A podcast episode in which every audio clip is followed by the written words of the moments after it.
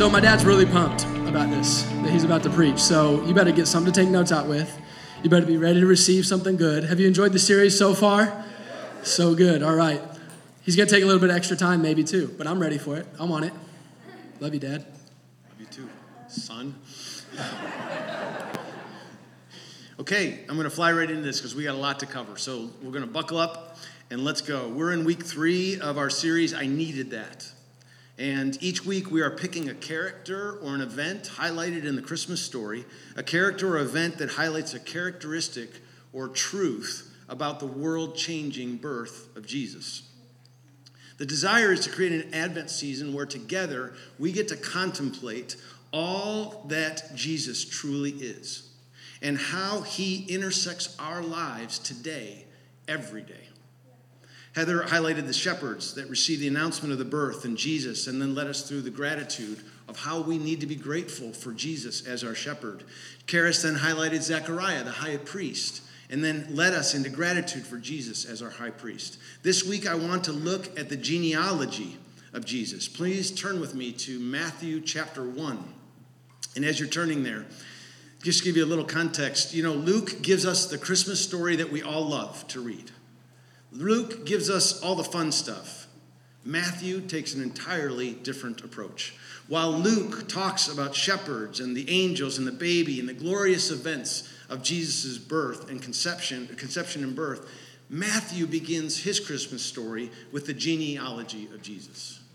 Boring. Humble choice by Matthew, if you ask me.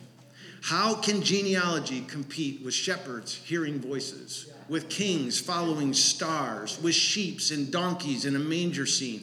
How can you make a Christmas skit using all the children of the church using the genealogy of Jesus? In choosing to highlight the genealogy of Jesus, I believe Matthew assured that his gospel account of Jesus' birth would forevermore be skimmed over for every Christmas from that day forward. But today, for today, we are going to look at Matthew's account and focus on his account. In Matthew chapter 1, we read, To Abraham was born Isaac, Jacob, and to Jacob, Judah, and to all his brothers, and to Judah, and two, and two, and two, and two, through 14 generations, all the way to King David. And that's when the people are exiled. And then we read, To David is born Solomon, and Solomon Rehoboam, and two, and two, and two, and two, 14 more generations until we finally see the point of why I think Matthew started his gospel with the genealogy. In chapter 1, verse 16, finally leads to this, where Matthew writes Jacob was the father of Joseph, the husband of Mary, by whom Jesus was born, who is called the Messiah. And in this sentence, we see why Jesus, why Matthew started his gospel with a genealogy. In this sentence, Matthew gives us a critical part of the story of God, a pr- critical part of the story of God's people, a critical part of our story. You see, the scriptures spoke of a time that God would redeem his people and call them out of bondage and into life. The scriptures spoke and the prophets told of a time of rescue, of forgiveness, of blessing that only God could bring, only God could have accomplished. But to do it, God would have to become a man. And Matthew, in his gospel, runs through this list of genealogy to announce that time, it's come. The time that all's been spoken through the scriptures, it has come. And God will accomplish what only God could accomplish, and he has done it in the person of Jesus. Matthew in his gospel runs through the list of genealogy to announce that the, come, the Messiah has indeed come, and he has come as a man. Thank you, Matthew, for taking one for the team. One for the team for taking a back seat for the rest of the time of Christmases forevermore to tell us that Messiah would do what only God could do. And to do it, he would become a man. Thanks, Matthew. I needed that. Today, we're going to look at the fulfillment of the scriptures promising Messiah and how God, as the man Jesus, fulfilled every one of his promises. Messiah in the Old Testament, it means the term was t- attached to touch lightly or rub with oil. That's why it became to be used as Jesus, as the anointed one. The New Testament translation of Messiah is the Christ. It's basically the same word, just translated into two different languages, and it simply means the anointed one of God. The goal today is to blow up our understanding of Messiah. And I don't mean by blowing up, exploding it and destroying it. I mean blowing it up in the way of expansion. In truth, I think that we, the Christians of our time, in many ways have reduced Messiah to mean only our personal Savior. That Jesus came with my face in mind and with the goal of seeing Steve reach heaven. In this way, our understanding of Messiah has been reduced, and in many ways, the gospel, the good news of Messiah, also has been reduced. I was sharing the gospel with a good friend of mine and talking through the whole entirety of the truths of Jesus. And he said, I've never heard all of that about Jesus before. Every other Christian has seems to follow Jesus just so they won't go to hell. That wasn't cynical, wasn't that's just his view. That was what he heard, just personal savior. This is indeed a reason that Messiah came. But it is not nearly all the reason that Messiah came. Not nearly all that Messiah accomplished. So, my goal today is not if this is personal salvation, inside of Messiah is blowing up both.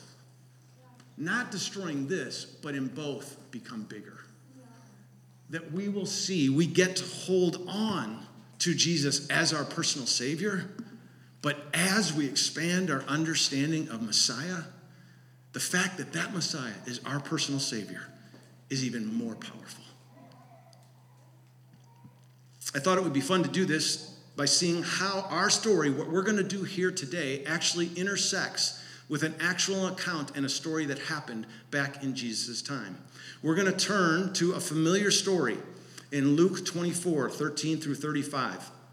It's the story of two of Jesus' disciples on the road to Emmaus. And for the sake of time, we're not going to read through all of it, but it's a pretty familiar story.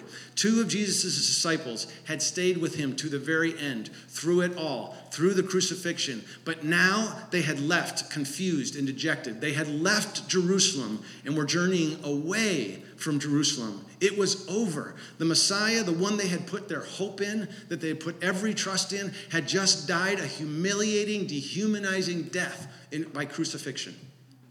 Jesus himself joins them, but they don't know that it's Jesus. But in their confused state, they're happy to process what has happened with anybody. And so Jesus says to them, What are you two talking about?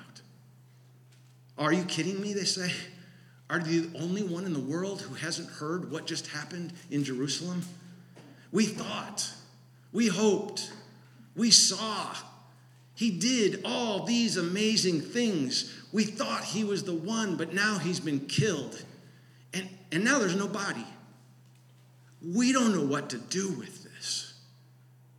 And Jesus responds to them, Oh, you who are so slow to believe and understand, everything was just as God said it should be.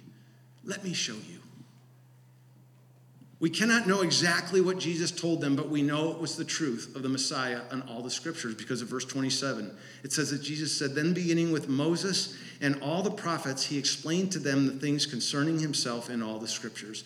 So today, I want to take our walk to Emmaus with Jesus, with the scriptures, all the prophets, and Moses. That's a big chunk. That's a big chunk. I'm going to take a shot at what was likely talked about between Jesus and those two disciples just days after his crucifixion. We are going to look at Messiah through four major themes that are talked about all through the scriptures and all the promises by God for the people of God. Four major themes permeate the scriptures from beginning to the end. One is that the end of exile would be accomplished for the people of God. Second, that forgiveness of the people's sins of the people of God, forgiveness of the sins of the people of God. Third, the final establishment of the temple of God. And fourth, the arrival of the kingdom of God. Sound heavy? It's not. It's going to be fun. I want to tell you, I learned so much in this message, and I am convinced if you'll stick with me on this, there is something new for you today in understanding of the power and promise of our Messiah. So stick with me and ask God, what is new for me today? Okay? So I want to tell you, I'm going to continue. Here we go, borrowing heavily from one of my favorite scholars, N.T. Wright. The history of the people of God was one of blessing, sin, warning from God, more sin, exile, God's mercy, and then a return from exile. It's a history of that. Exiles were always God's judgment for the people's repeated sin. There were three huge periods of exile in the history of the people of God. The first one we're very familiar with was in Egypt. They were in exile in Egypt under the oppression of the Egyptians, and they needed rescue. And so God sends Moses to bring the people out of the exile, initiating the Passover celebration. And we get the great event that we know as the Exodus. Yeah. The people of God from that point on prosper as they move into the promised land, and then they forge all the way in and do really well all the way up until the reign and rule of King David. But then things start to fall apart again. The people of God split into two kingdoms, Judah and Israel. And after that, they follow a series of mostly bad kings, wandering, and eventually both kingdoms are carried off into different lands from different conquering nations.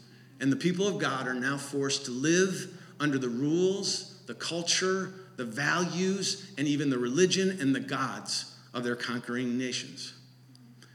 The sad truth is that it's at this point in history that the people of God pretty much cease to exist. They are now under the bondage and domination of a godless people. Eventually, not all, but some of the Israelites return from the exile geographically. In other words, they return to the people or the, to the place of their calling, Jerusalem. But they did not return in the image bearers of God. They did not return to their personal calling and their vocation as the people of God. Although they had returned geographically, they never picked up their calling again to make God known to the world.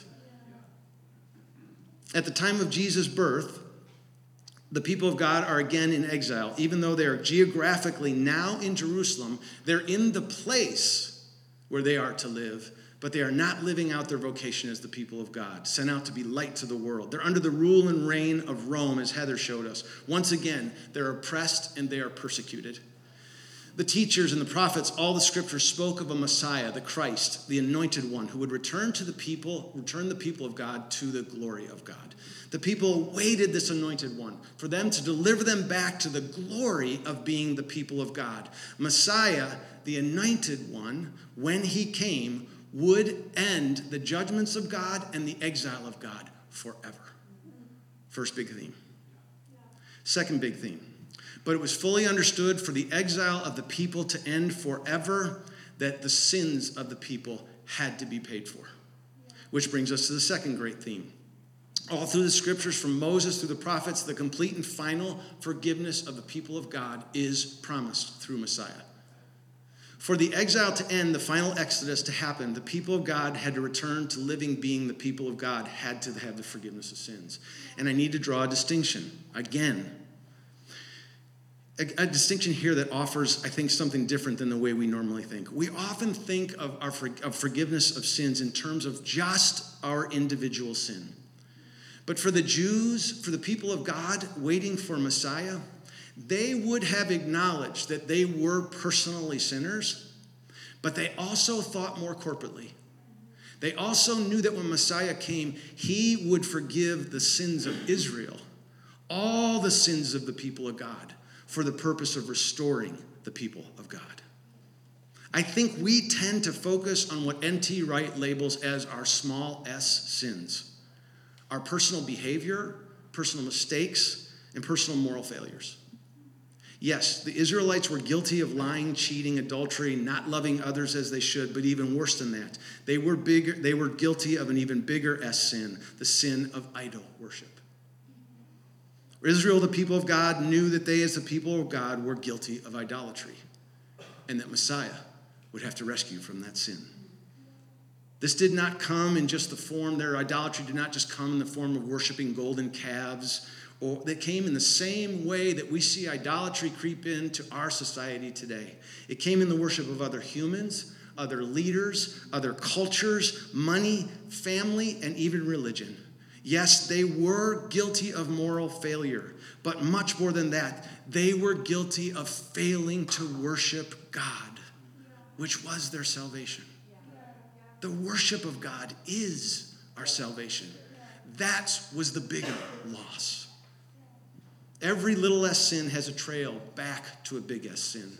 If I lie in business in order to make a deal go my way, the lie is the little s sin. But it has its trail back to a big S sin. Why did I lie? In order to uh, manipulate the outcome of that deal so that I would get more money, so that I could get more comfort for myself, or more pleasure, or more space, or more safety. The difference, the big S sin, is that I worshiped me in that deal.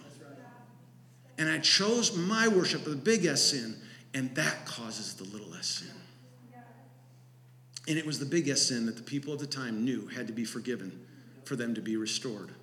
For this to be accomplished, it was all through the scriptures and the prophets that there was a cup that must be emptied. It had to be emptied by a man, and it was a cup only Messiah could drink. And it was called the cup of the wrath of God. Jeremiah 25, 15 says this For this, for thus the Lord, the God of Israel, says to me, Take this cup of wine of wrath from my hand and cause all the nations to whom I send you to drink it. One person, one man, Messiah, the anointed one, comes and takes all the sins of Israel's idolatry, all the sins of idolatry on himself once and for all. And that's why Isaiah talks about surely our griefs he himself bore and our sorrows he carried, yet we ourselves are esteemed in him stricken, smitten of God and afflicted. But he was pierced through our transgression, he was crushed for our iniquities. The chastening of our well being fell upon him. And by this scourging we are healed. The scriptures, Moses and the prophets knew that only Messiah, of Messiah had enough love in him to drink that cup and to endure the wrath that was coming without turning away, without sinning. This leads us to our third great theme temple. Another role of Messiah also was shadowed through the scriptures and Moses through the prophets. Another thing Jesus likely walked through with our friends on the road to Emmaus was the establishment of the temple of God. See, all through the history of the people of God, the promise of the presence of God was always made from start to finish. I will dwell with you. I, you will have my presence. Exodus 25, 22. There I will meet you, and from above the mercy seat, from between the two cherubim which are on the ark of the testimony, I will speak to you about all that I will give you in the commandments of the sons of Israel. And out of the Exodus, through the journey of the promised land, the presence of God dwelt in a temporary, portable tent called the tabernacle. The tabernacle was literally called the place of meeting with God. It was the promise of God's presence for God's people. Then, after settling in the promised land, Solomon built the permanent structure, the temple of God. But again, N.T. Wright writes this The tabernacle and then the temple in Jerusalem were the dwelling place not for humans, but for the presence of God. These were to be microcosmoses of creation itself a place where when the people entered the tabernacle or the temple, God and man would meet. God himself was present, and humans bearing his divine image played their priestly role. Heaven and earth were brought together. That's the picture of tabernacle, temple, and the fulfillment of temple. David had asked God if he could build the temple, but God said, No, your son will build the temple. I think it's really interesting. There's some cool scripture that actually highlights the fact that maybe God said no to David because for David, another son would build his permanent temple. And that's why the genealogy of the permanent temple goes through David. It's kind of cool. When the Israelites returned from their exile, they did indeed rebuild the temple. But here's the important part they pretty much acknowledged that even though they had rebuilt the structure of the temple, God's glory had not come back into the temple. It was rebuilt as a symbol that one day the glory would return, but it was acknowledged by the prophets that not yet. But God had not no longer dwelt in the temple. It was a symbol of what was to come. Isaiah spoke of the glory of God someday returning in plain sight. Haggai, Zechariah, Malachi all insisted that the glory of God would return, but it had not happened yet. It was this second temple, the empty temple, that existed when Jesus came. Finally, the fourth of our big topics the kingdom. When Jesus walked our friends to the road of Isaiah, all the scripture and the prophets and uh, Messiah, I believe he must have reminded them that the coming of Messiah meant the arrival of the kingdom. If you had talked to our two friends on the road, if any uh, talked to the Israelites, any Jew, or any of the people of God, and asked them, What will Messiah bring? they will say, He will bring the kingdom of God. And when they were speaking of the kingdom of God, they were not speaking of heaven. To the people of that time, the arrival of kingdom meant this the return of the rule and the reign of God on the earth. If you had asked them what kingdom of God meant, they would have said that will be the time that the rule and the reign of God begins to return to the earth. They believed God was going to bring justice, mercy, peace to the earth. The only question was how, when, and through whom. There were three strategies that existed at the time, three strategies that were all being tried by people. Separatist strategy. We're just going to try and live separately. We're going to devoid ourselves from all culture and all society and hope that God comes up and shows something somehow. We're going to have the assimilation strategy that says we're going to get as long as well as we can with the existing culture, come as close to them as possible, and hope that somehow God will confirm it. And the third strategy was the zealot and violent strategy. We will bring the kingdom by violent act and active rebellion. All three strategies had been tried all throughout history, and they were being tried at the time. False messiahs had risen up before Jesus and after Jesus that said, Follow me in violent revolt, revolt, and we'll turn over the people and we will take the kingdom by violence. All of them failed. All of them before Jesus, all of them after failed, and ended up with the people going under more persecution and the messiahs themselves being executed. And the people waited for the kingdom of God to come to earth. If They knew it would come through Messiah, but they did not how, know how when, and they did not know who, and they did not know how. That's the world as it existed when Matthew writes this statement. Jacob was the father of Joseph, the husband of Mary, by whom Jesus was born, who is called the Messiah. And Jesus' life from that point forward goes on to intersect and change every theme that existed all through the scriptures and to make every promise of God come true in his life. For the exile, the judgment of Jesus proclaimed freedom. He said, It is finished. You are free. After defeating Satan in the desert, he comes back and steps into the public eye and proclaims, The Spirit of the Lord is upon me because he has anointed me to preach the gospel to the poor. He has sent me to proclaim release to the captives and recovery of the sight to the blind, to set free those who are oppressed, to proclaim the favorable year of the Lord. Jesus, Messiah, brought complete freedom for the people of God then and for the people of God now, for you today freedom from everything.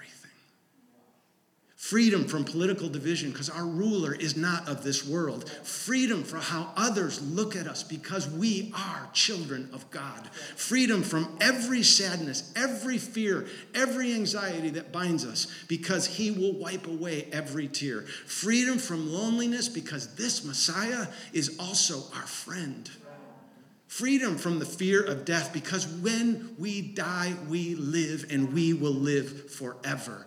God, through Paul, sums it up in this way where the Spirit of the Lord is, there is freedom, and you're free. Never to be in exile again.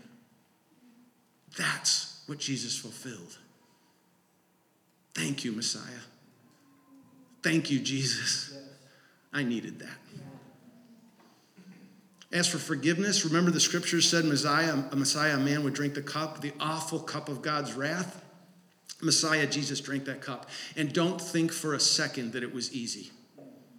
Sometimes I think that we let the knowledge that Jesus was also God think that somehow his suffering was minimized. It wasn't. We somehow let ourselves think that the taunting did not hurt his spirit like it would hurt our spirit. It did not feel a humiliation of being spit on like we would feel if we were spit on. Like he would not have felt the sorrow of abandonment like I do. He did not feel the nails pierce and crush his bones and flesh like we would, but it's not true. He did. He felt it all as a man, and he still took it. Mark 14, 36, and he was saying, Abba, Father, all things are possible for you. Remove this cup. What cup? Cup of the wrath of God. Please remove this cup, but your will, not my will. Drinking the cup of God's wrath was the hardest, most painful, sacrificial, sacrificial thing any man will ever go through, and he was a man when he went through it. On the cross, Jesus outstretched his arms, holding on one side the pain of the world, and on the other side, the love of God. And he held on until they collided. Yes, by this one great sacrifice, your personal sins of lies, cheating, temper, not loving others are forgiven, but those are a little less sins.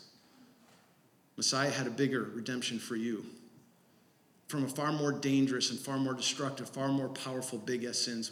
Messiah went and did battle against every idol we will come up against, and he embarrassed them and destroyed them and revealed them for who they are liars things that cannot deliver and cannot stand. That was the battle he took on for us. And he did it because he knew they would steal worse than our moral failures. They would steal the greatest gift we ever have had, and that is they would steal the worship of God from us.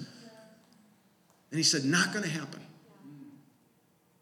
We have to envision that on the cross, Jesus saw us like we were going over the edge of a cliff toward idolatry. And on the cross, he reached down and grabbed us back and put us back up, dusted us off, sealed us for eternity, and said, Now go and live for how you were created as image bearers of the living God.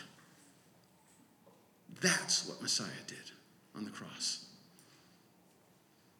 That is forgiveness of the cross.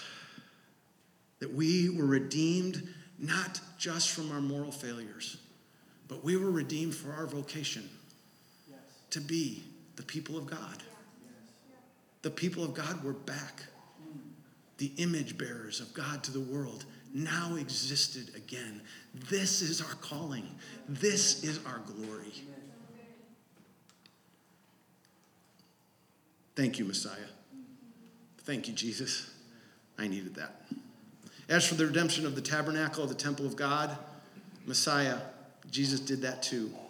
With Messiah, the glory of God returned to earth, John 1:14, and the word became flesh and dwelt, literally tabernacled or pitched his tent among us. But not only did it return in Messiah, not only did it live, dwell in Jesus, the presence of God stayed and stays today.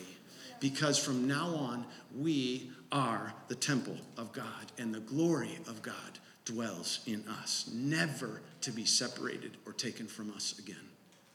John 14, 17. That is the spirit of truth that the world cannot receive because it does not see him or know him, but you know him because he abides with you and will be in you.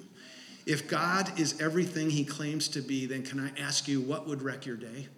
If God is everything that he has claimed to be in the scriptures, what is going to cause you to be afraid? If God is everything he's ever promised to be, what is going to make you anxious? I would contend nothing. What we need most is the assurance from God that He is everything He has said He is and promised He is. That's where real peace comes from. And when Messiah came, He said, I will put that peace inside of you, and you will never be separated from it again. Thank you, Messiah. Thank you, Jesus. I needed that. As for the kingdom, Messiah Jesus confirmed that everyone had waited for, that the kingdom had indeed come. Matthew 10 7. As you go, preach, saying, The kingdom of heaven is at hand. But it had not come and would not expand by any of the existing strategies, not by separation, not by assimilation, nor by violent rebellion to take the kingdom. Jesus did not fit into any one of these strategies. Jesus showed the people of God a new way of being the people of God, a way that they had never imagined he would show them, but he did it. When he said, Repent and believe, this has often come to mean for us repent of our little sins, our moral failures, and believe that we are going to heaven. This is true, but it's bigger than that. When Jesus said, Repent and believe, I believe in all my heart, he was saying that you need to turn from your agenda and pick up my agenda. Repent just means to turn around. You need to look and stop being God, people of God your way and be the people of God my way. And believe, believe in what? Believe in my way more than your way. Repent, turn, and believe, and take up my way. Jesus was saying to turn from your agenda and take up my agenda. N.T. Wright again writes Jesus was offering us a counter agenda, an utterly risky way of being the people of God, the way of turning the other cheek and of, of, going the second mile, the way of losing your life to gain it. The way, this was the kingdom invitation he was issuing. This was the play for which Jesus was holding auditions. When Jesus gave the Beatitudes, poor spirit, those who mourn, the gentle, he was not giving us a moral or ethical standard. He was giving us an entirely new way of being human beings, an entirely new way of being the people of God.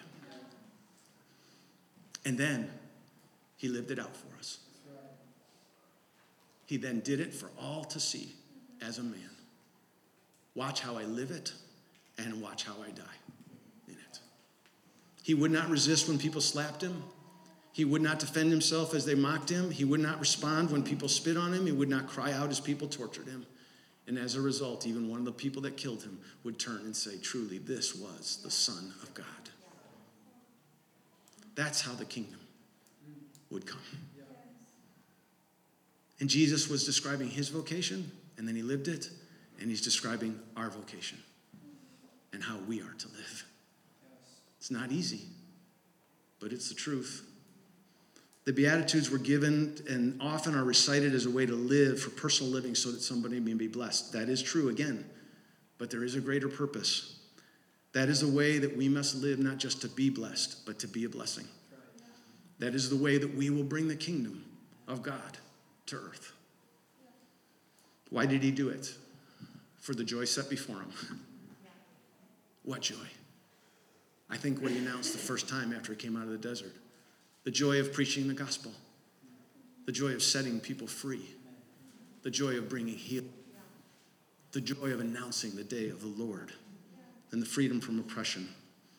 We, the redeemed people of God, have the same calling, and it will be the same joy to preach the gospel, to bring healing, to set people free. That is our joy, like it was his. And the great news is, it won't be a burden to us. We will gain life as we give our lives. We are not rescued from creation, we are rescued for creation and redemption. Thank you, Jesus. I needed that. So, what about our two friends on the road? How did they respond to all of this revelation that Jesus gave them about Messiah and the fullness of Messiah? Well, it says in verse 32 they said to one another, Were not our hearts burning within us while he was speaking to us? Explaining the scriptures to us. And they got up that very hour and returned to Jerusalem. They had been leaving Jerusalem confused, dejected, and lost. Then they heard the truth of all Messiah confirmed in Jesus. And what did they do? They turned and ran back to Jerusalem because they had a glorious calling to live out. And so do we.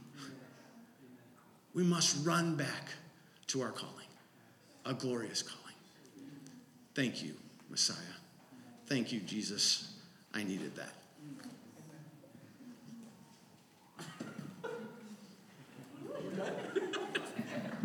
That's what you call a mic drop, I guess, right there. All right, that's a good word. Let's respond to that together. Amen. Why don't you go ahead and stand up? hey, when you're a legend, you can do legend things, right? So, uh, no, we, go ahead and stand up. We're going to respond to this like we do every week. And uh, we're going to sing one more song together. And I want to encourage us to just listen to whatever God has been stirring inside of you. I love this whole point that Christmas isn't just a celebration, that God came. Like my dad said so many times through this message, he came exactly how we needed him to. And he came and he changed not just, he didn't just come, he changed who we are. Amen.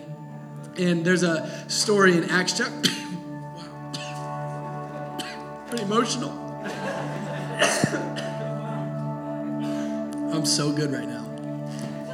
In Acts chapter 2, Peter stands up after the Holy Spirit comes and he preaches a message really similar to what my dad just preached. He walks the people of God through their whole history. And it says that people were cut to the heart and they just said, What do we do now? And he said exactly what my dad said this morning. He said, Repent. Repent, turn to Jesus, be filled with the Holy Spirit, and then they can go and do everything God is calling you to do. And I believe too many times we're waiting on God to do one more thing in our life so that we can do the things that He's called us to do. We're waiting and saying, like, well, God, if you just give me this, or if this would happen, or if that would happen. And He's like, no, no, no, no, just turn. Turn from everything that's holding you back. If you will let me fill you, you will step into everything that I've called you to do. I believe Christmas is a celebration that we're called. Christmas is a celebration that we are empowered. Christmas is a celebration that the Messiah has come and he has set us free from everything so that where His very Spirit is, there is freedom. There's no list, it's just freedom, everything, all of it. And I want to encourage you that you're free this morning. And so as we worship right now, I want to encourage you to repent. I want you to encourage, I want to encourage you just like all through the scriptures to say, Holy Spirit, would you come? And would you show me any way that I'm holding myself back because of my belief?